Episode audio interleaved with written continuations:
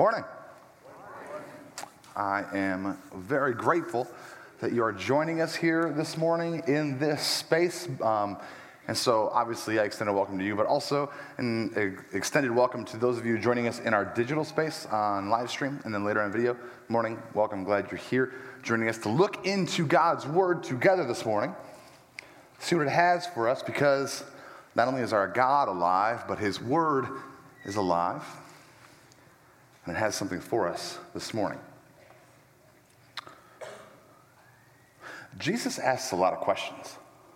You ever notice this? Preachers bring this up from time to time, but, but if you really look at it, Jesus asks a lot of questions. In fact, he, uh, he so often asks questions that sometimes that's his answer to questions. Somebody asks him a question, and he responds with a question. This morning, the passage we're going to look at Jesus asks his disciples two questions. And so I thought it very fitting that we also are asked a question this morning. Maybe we begin with a question. Have you had it? This isn't the question, even though I was going to go right into a question. That's not the question I'm talking about. it's like when you say, Hey, can I ask you a question? And people are like, You just did. Like, okay. I get it. Have you had it where maybe you get to the middle of a to do list or the middle of a project or, or the middle of a week or a day, a task, and when you're in the middle of it, you kind of just pause for a minute. and You go, What am I doing? How did I get here? Like, why am I actually doing this? Are you familiar with this? With this question of this state of being, or am I the lone wolf here? This week I kind of had that. Um, Busy week. Okay, we all have busy weeks. But I knew this week was demanding, and I knew it was coming for quite a while. And so Monday night, I'm sitting down and I'm chatting with Chelsea, and, and we're kind of running through our days. And she asked me how my day was. And at the same time as answering her, I'm, I'm actually running through my weekly calendar in my mind. And I just stopped and I said, what, Why did I do this to myself? I knew this week was demanding, yet I allowed and I added other things to my calendar and my to do list. What am I doing? Like, what am I thinking? Doing these things. And as I prayerfully re- prepared our message for this morning, well, I didn't prepare it. But as I prayerfully sought out what God had for us this morning, I realized there's value in those kinds of questions. What am I doing? What am I doing here? Why am I doing this? It's important for us to ask these questions, I believe, even more so than we already do. I believe it's important that we ask these questions every day instead of just in those moments where we're mildly overwhelmed, stressed, and concerned. What am I doing? Why am I doing this? As I was studying, as I said, I found great value in these questions. And so this morning, let's use those kind of as a filter for the word that God has for us this morning. The passage we're jumping into is in Matthew 16. Now, up until this time, Jesus has been preaching and performing uh, miracles and, and on his ministry for many months now. This is a cr- critical turning point in the ministry of Jesus Christ. By this time, he's well known over the nation, all over the nation of Israel. His fame has spread far and wide. The common people have embraced him. They've seen his miracles, they've heard his preaching. He's met needs They've flocked to him in crowds to hear what he has to say and see what he has to do. Word is spread about this Jesus character. But then there's the Jewish religious leaders, right? The Pharisees. They don't have such a good taste in their mouth about this fellow Jew named Jesus. You see, Jesus is a threat to their vested interests. Earlier, actually, in the, the Gospel of Matthew, there's a confrontation uh, between the Pharisees and Jesus, where they actually make the comment that, that he actually he's able to perform miracles by the power of Beelzebub. The power of demons is where Jesus gets his power. That's what the Pharisees say to him. This is not a close relationship because, in essence, these religious leaders are saying, Jesus, you come from hell. And so there's this tension those who flock to him and like him, and those who not only despise him, but they hate him. Because of this, the shadow of the cross, it grows longer and longer, and it will soon reach Jesus himself.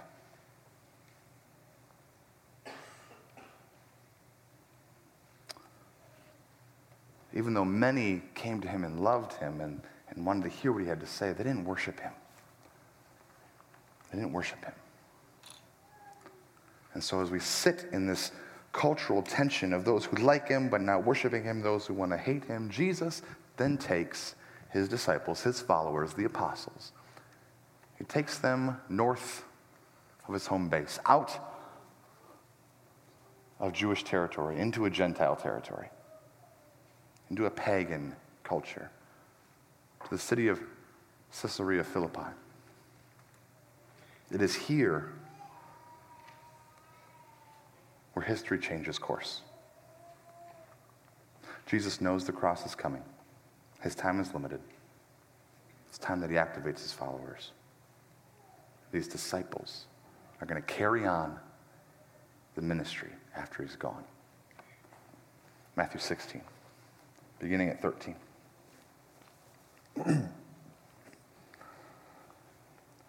when Jesus came to the region of Caesarea Philippi, he asked his disciples, Who do people say the Son of Man is? And they replied, Some say John the Baptist, others say Elijah, and still others Jeremiah or one of the prophets. But who do you, he asked, who do you say I am? Simon Peter answered, You're the Christ, the Son of the living God. And Jesus replied, Blessed are you, Simon, son of Jonah. For this was not revealed to you by man, but by my Father in heaven. And I tell you that you are Peter. And on this rock I will build my church. And the gates of Hades will not overcome it. I'll give you the keys of the kingdom of heaven. Whatever you bind on earth will be bound in heaven, and whatever you loose on earth will be loosed in heaven. And then he warned his disciples not to tell anyone that he was the Christ. Pray with me.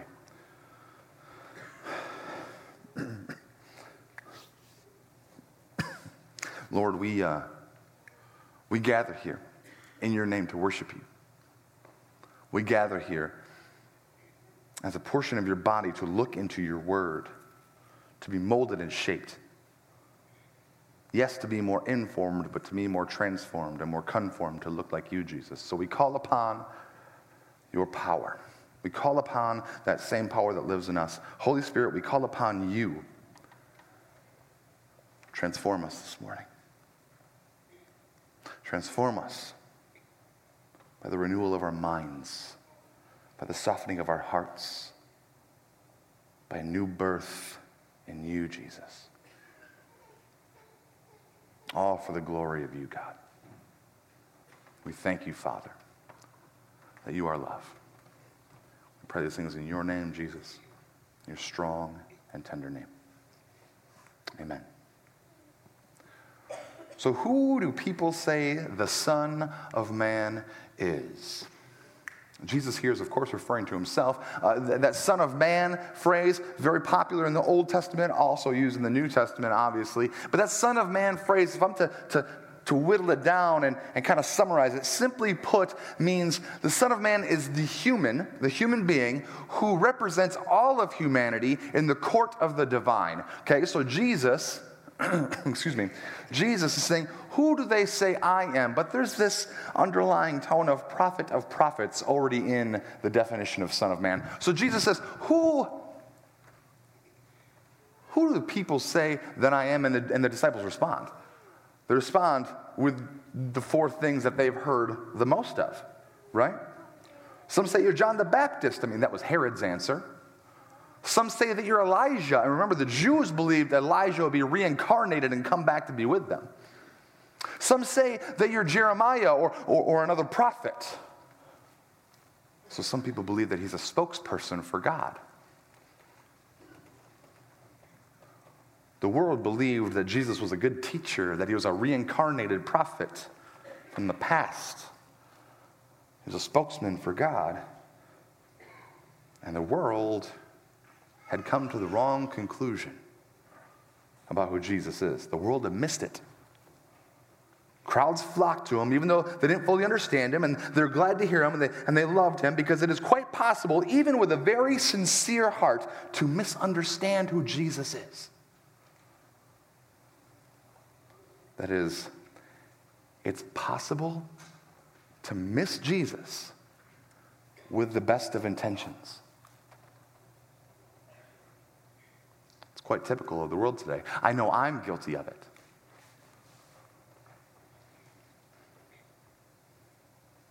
There are many people who, who like Jesus, but they don't worship him. Dare I say, there are many people who show up to some building on Sunday morning where Jesus music is played and Jesus words are spoken, but they don't worship him.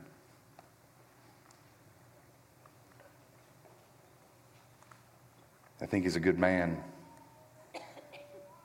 even a great man, maybe a man who had a very special and intimate relationship with God, but they don't believe he's the Son of God. They don't believe he's the Christ. Are you familiar with Time magazine? And, and they, their list of 100, the 100 most influential people of all time. Have you heard of these kinds of lists at least? all right, we have life. time, 100 most influential people list. Um, students from MIT uh, kind of represented MIT, the inst- educational institution as a whole, and they have worked very hard at rendering Time's list obsolete. They said it's not based on any facts, it's based on emotion, it's based on your knowledge, it's based on all these different things. Your list of 100 people is not based on anything scientific. So MIT kind of took this over and they made a list of the top 100 most influential people of all time. They used algorithm upon algorithm and they used just a, a whole bunch of metadata to discern and figure out accurately who are the most influential people of our time. And our Savior, Jesus Christ, the Nazarene, came in third. Third. He's on the podium, he's got the bronze. If I'm at the Olympics, I want it. If I'm the Savior of the world, what happened? You know what the funny thing is? Number two on the list worshiped number three on the list. How does that happen? Better yet, it doesn't say Jesus Christ, Savior of the world. When it says number three, Jesus the Nazarene, a carpenter turned celebrity magician. Yeah, he's the Israeli David Blaine. this is what the world thinks of our Jesus. And I don't know if this fact angers you or it saddens you, but it's accurate. This is what the world believes about Jesus. The, na- the name, when spoken, that, that, that demons flee from. Illness falls off bodies. Number three. The world hasn't come to the right conclusions about Jesus. Jesus asks, Who do people say that I am? And they say, uh, you know, John the Baptist or a prophet or a magician. That's who you are. And then Jesus turns to his disciples and he says, But what about you? Who do you say that I am? And we miss something here because in the Greek, the original language that it's written, that pronoun you has an emphatic emphasis. It's almost as if Jesus set up his disciples. That first question was just to get to this one. His first question was, Well, what, do, what do people have to say about me but you? What do you have to say about who I am? You. That's what I'm concerned about. You. What do you have to say? Not this crowd of people, you intimately. What do you have to say about who I am? Literally in the Greek, it's but you, who do you say me to be?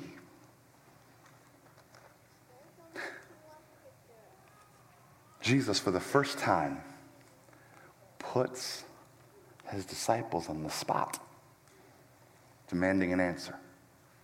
And speaking of spots, this whole Caesarea Philippi, I mentioned that it was north of Israel, and this is outside of the normal uh, home base ministry area for Jesus and his disciples, but this is incredibly pagan. Jews don't go here. I was chatting with Andrew um, earlier in this week, we were having lunch, and, and he was preaching the same passage, and he was just recently in Israel. So he was telling me about this location. And he said, This location, from, from where they believe this conversation took place, you can see the temple. Oh, man. Did you see that? I was told to stop walking around. Not going to happen. Okay, back to it. Caesarea Philippi. They believe that from where Jesus is asking this question. Not only can you see the temple of the Canaanite false god Baal, you can see the temple of the Greek false god Pan. You can see the temple to the man Caesar. And you can see this cave where there's springs that, that uh, bubble up out of the ground that begin the Jordan River. But they believe that that humongous cave was actually the gates of hell. This is where Jesus is asking them, Who do you say I am? I know what the world's doing. Who do you say that I am? And Peter answers, as he so often did as the DL, the designated loudmouth. That was Peter, right? Quick to answer, quick to act, ready, fire, aim. But Peter, whose nature of, of acting so quickly oftentimes gets him in trouble, this time he's spot on. He's spot on. And Peter answers quickly, and he answers very specifically. He says, You are the Christ, the Son of the living God. He's saying, I know who you are. You're the Messiah. That means the anointed one. You're, you're the one who came to save us. You're the one who came to reconcile us to God, to fix the thing that was broken in the garden. You're the one, the Son of the living God. And Peter is right. But when Jesus asks, Who do you say I am? in the spot, the location where they are, in the cultural, in the cultural climate that he asks, what he's saying is, Are you willing to stand alone in your assessment of who I am? Are you willing to risk being different, being ridiculed publicly, standing for something that's not public opinion, not popular opinion, because we know what the world thinks. And Peter says, Yes, you're the Christ, you're the Son of the living God. And Jesus blesses him. Because professing Jesus as Lord is not something that you can conjure up on your own. I know this is something that maybe we've never been taught, uh, uh, taught directly, but it's something that we learn in Western Christianity. That when we come to a certain age, we need to make our profession of faith because we've heard enough about Jesus that we can make up our own mind. It says right here, you cannot profess Jesus as the Lord, Son of God, of the living God, without the Father revealing it. This is a big deal. I'm not saying don't go to Sunday school. What I'm saying is, if you can't yet do that, you pray for God to open your eyes and reveal it. Jesus blesses him because he couldn't have come up with this alone. Standing amongst the worldly idolatry in Caesarea Philippi, Philip or Philip, Peter has a divine revelation of who Jesus is. And Jesus calls him by name Simon, son of Jonah. And then Jesus tells him who he is Peter. Uh, Jesus calls him by name Simon, son of Jonah. And then he tells him who he is You are Peter. And I tell you that you are Peter, and on this rock I will build my church. And the gates of Hades, remember that cave that we just talked about? The gates of Hades will not overcome it. I'll give you the keys of the kingdom of heaven. Whatever you bind on earth will be bound in heaven. And whatever you loose on earth will be loosed in heaven. When Simon professes who he divinely knows Jesus to be, then Jesus shows them who he is Peter. The more the Father reveals who Jesus is to Simon, the more Jesus reveals who Peter is to Simon.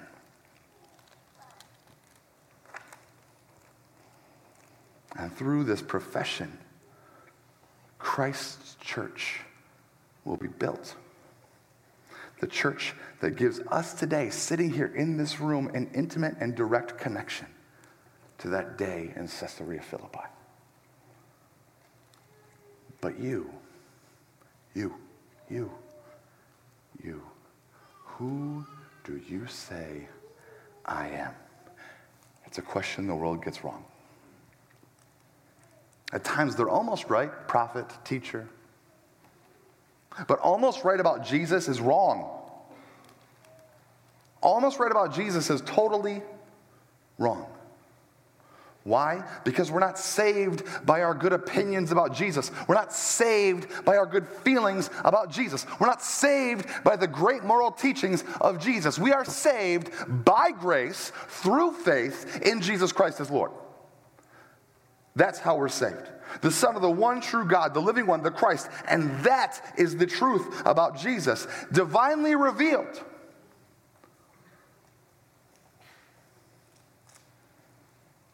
So I want to say this. If you,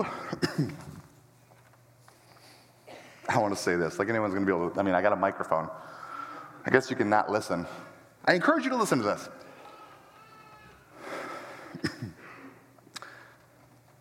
maybe you have a family member, maybe you have a close friend, maybe you have a neighbor who doesn't yet profess Jesus as Lord. And it saddens you and it frustrates you. And from time to time, you actually end up even getting in arguments over this.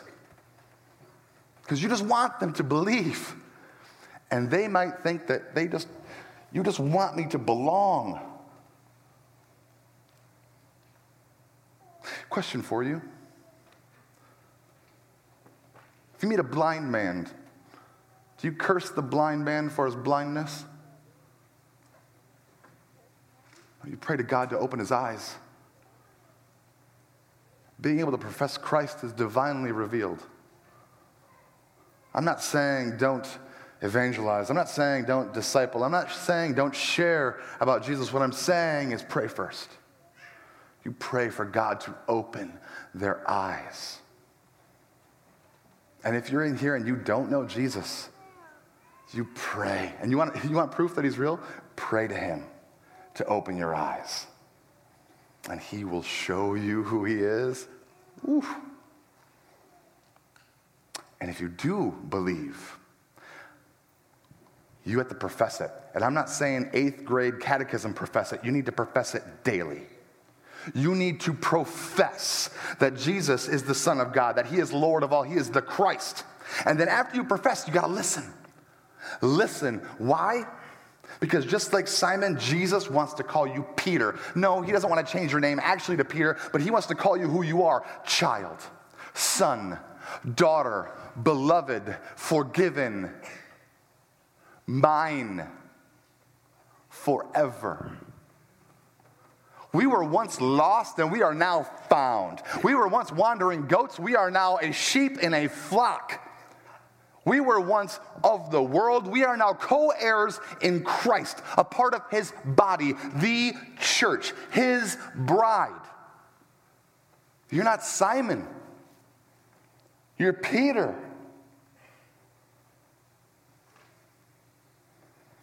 But it all starts with a question. We know what the world says, but you, you, who do you say Jesus is? Because, brothers and sisters, friends, your answer will determine and reveal how you live. It directs our decision, your answer. It directs your decisions. It determines the actions you're going to take, the words you'll speak. It defines how you'll interact with evil, how you care for the orphans, the widows, and the oppressed. It displays his glory and his majesty in a lowly sinner like me and like you, saved by grace. Our answer reveals how we live and it reveals who we are. The more you know Jesus, the more you know about yourself. It's as if Jesus said, Since you can tell me who I am, I am now going to tell you who you are. Do you know Jesus? Do you know him? Or do you just know about Jesus? Do you know the right words to the, to the question? You know how to answer it correctly? Or do you know him? Because I don't think Jesus is looking at this question like a fill in the blank. If you get Son of God, then you're good. He wants to know you and he wants you to know you. He wants to know you and he wants you to know you. Maybe you know Jesus is Son, but you don't know Jesus is the Son. Might I remind you that right after this passage, Peter tries to do things his way and needs to be rebuked by Jesus. And then, might I remind you, Peter denies Jesus, his Savior, three times. Might I remind you later on in his ministry, Peter once again tries to go astray and Paul's got to rebuke him. We're Peter. Do you know him? Pray. Because it's divinely revealed. Thing is, here's the beauty of this, and I'm wrapping it up here. Beauty of this, at the end of the passage, I don't know if you realized, I don't know if you heard the last little bit, Jesus reveals this stuff. He blesses Simon, then Peter, and he says, Don't tell anybody. Don't tell anybody that I'm the Christ. Well, why does he say that? Well, because um, they didn't have, they being the culture, the, the Jews at that time, they didn't have a healthy understanding of what the Christ is, right? What the anointed one is. Usually the anointed ones were military leaders or political figures. And so if he was called the Christ publicly, there would have been this uprising, and they think that he's going to reestablish the nation of Israel through power. But Jesus didn't come to lead a military movement, he came to be a selfless sacrifice. And if the word would spread, guess what he doesn't get to be? Peter, again in the garden, pulls out his sword, cuts off a Roman official's ear to defend Christ, as if Jesus needs defending. I'll just glue that back on right there. There you go. It's cool. Stop it. Right?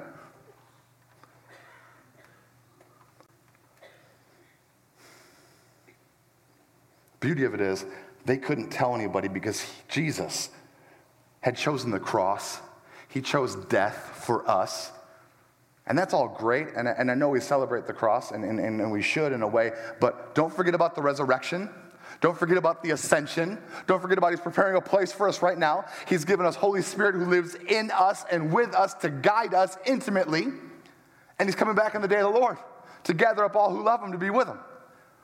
So, since we know that 2,000 years later, those words, don't say this about me, doesn't apply to me right now. So, I'm going to tell you if you don't know Jesus, or if you know Jesus but you don't know Jesus, let me tell you this. Hear this from a lowly sinner. He is more than enough. He is the one and only Son of God. He is the living one, the Lord of all, who came and died and rose again and isn't finished. He today is working just as his Father is working.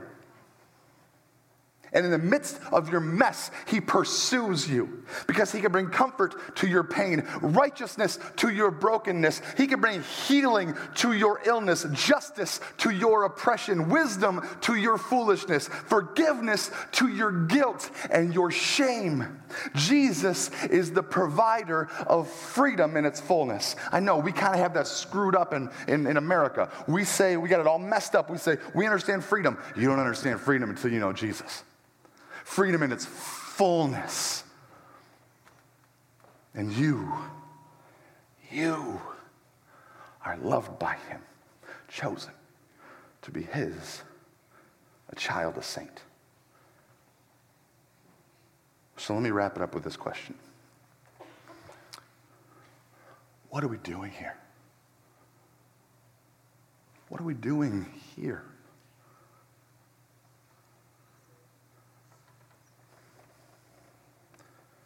What is this all about?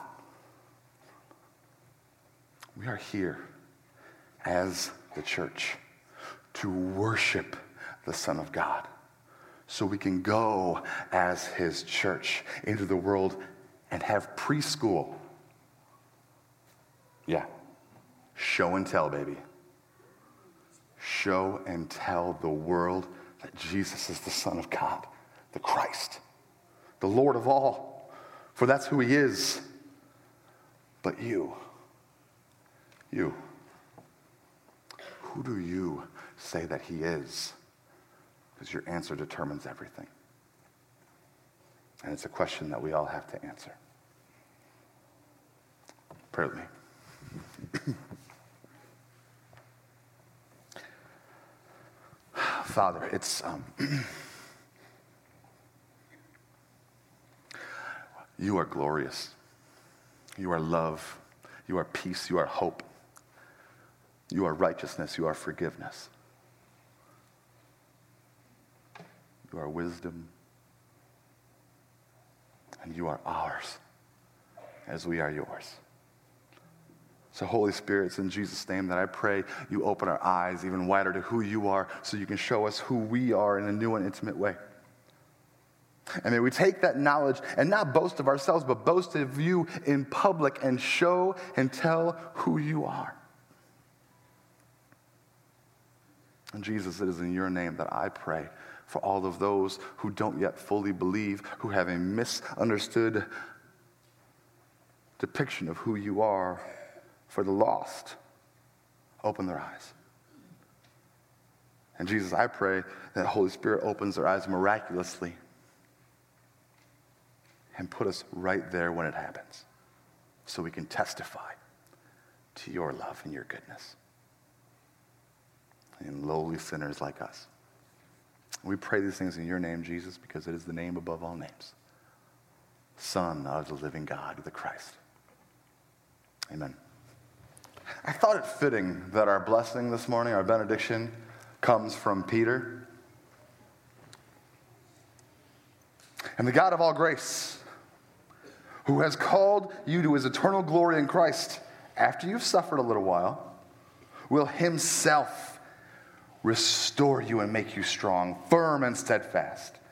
To him be the power forever and ever. Amen. Go in peace.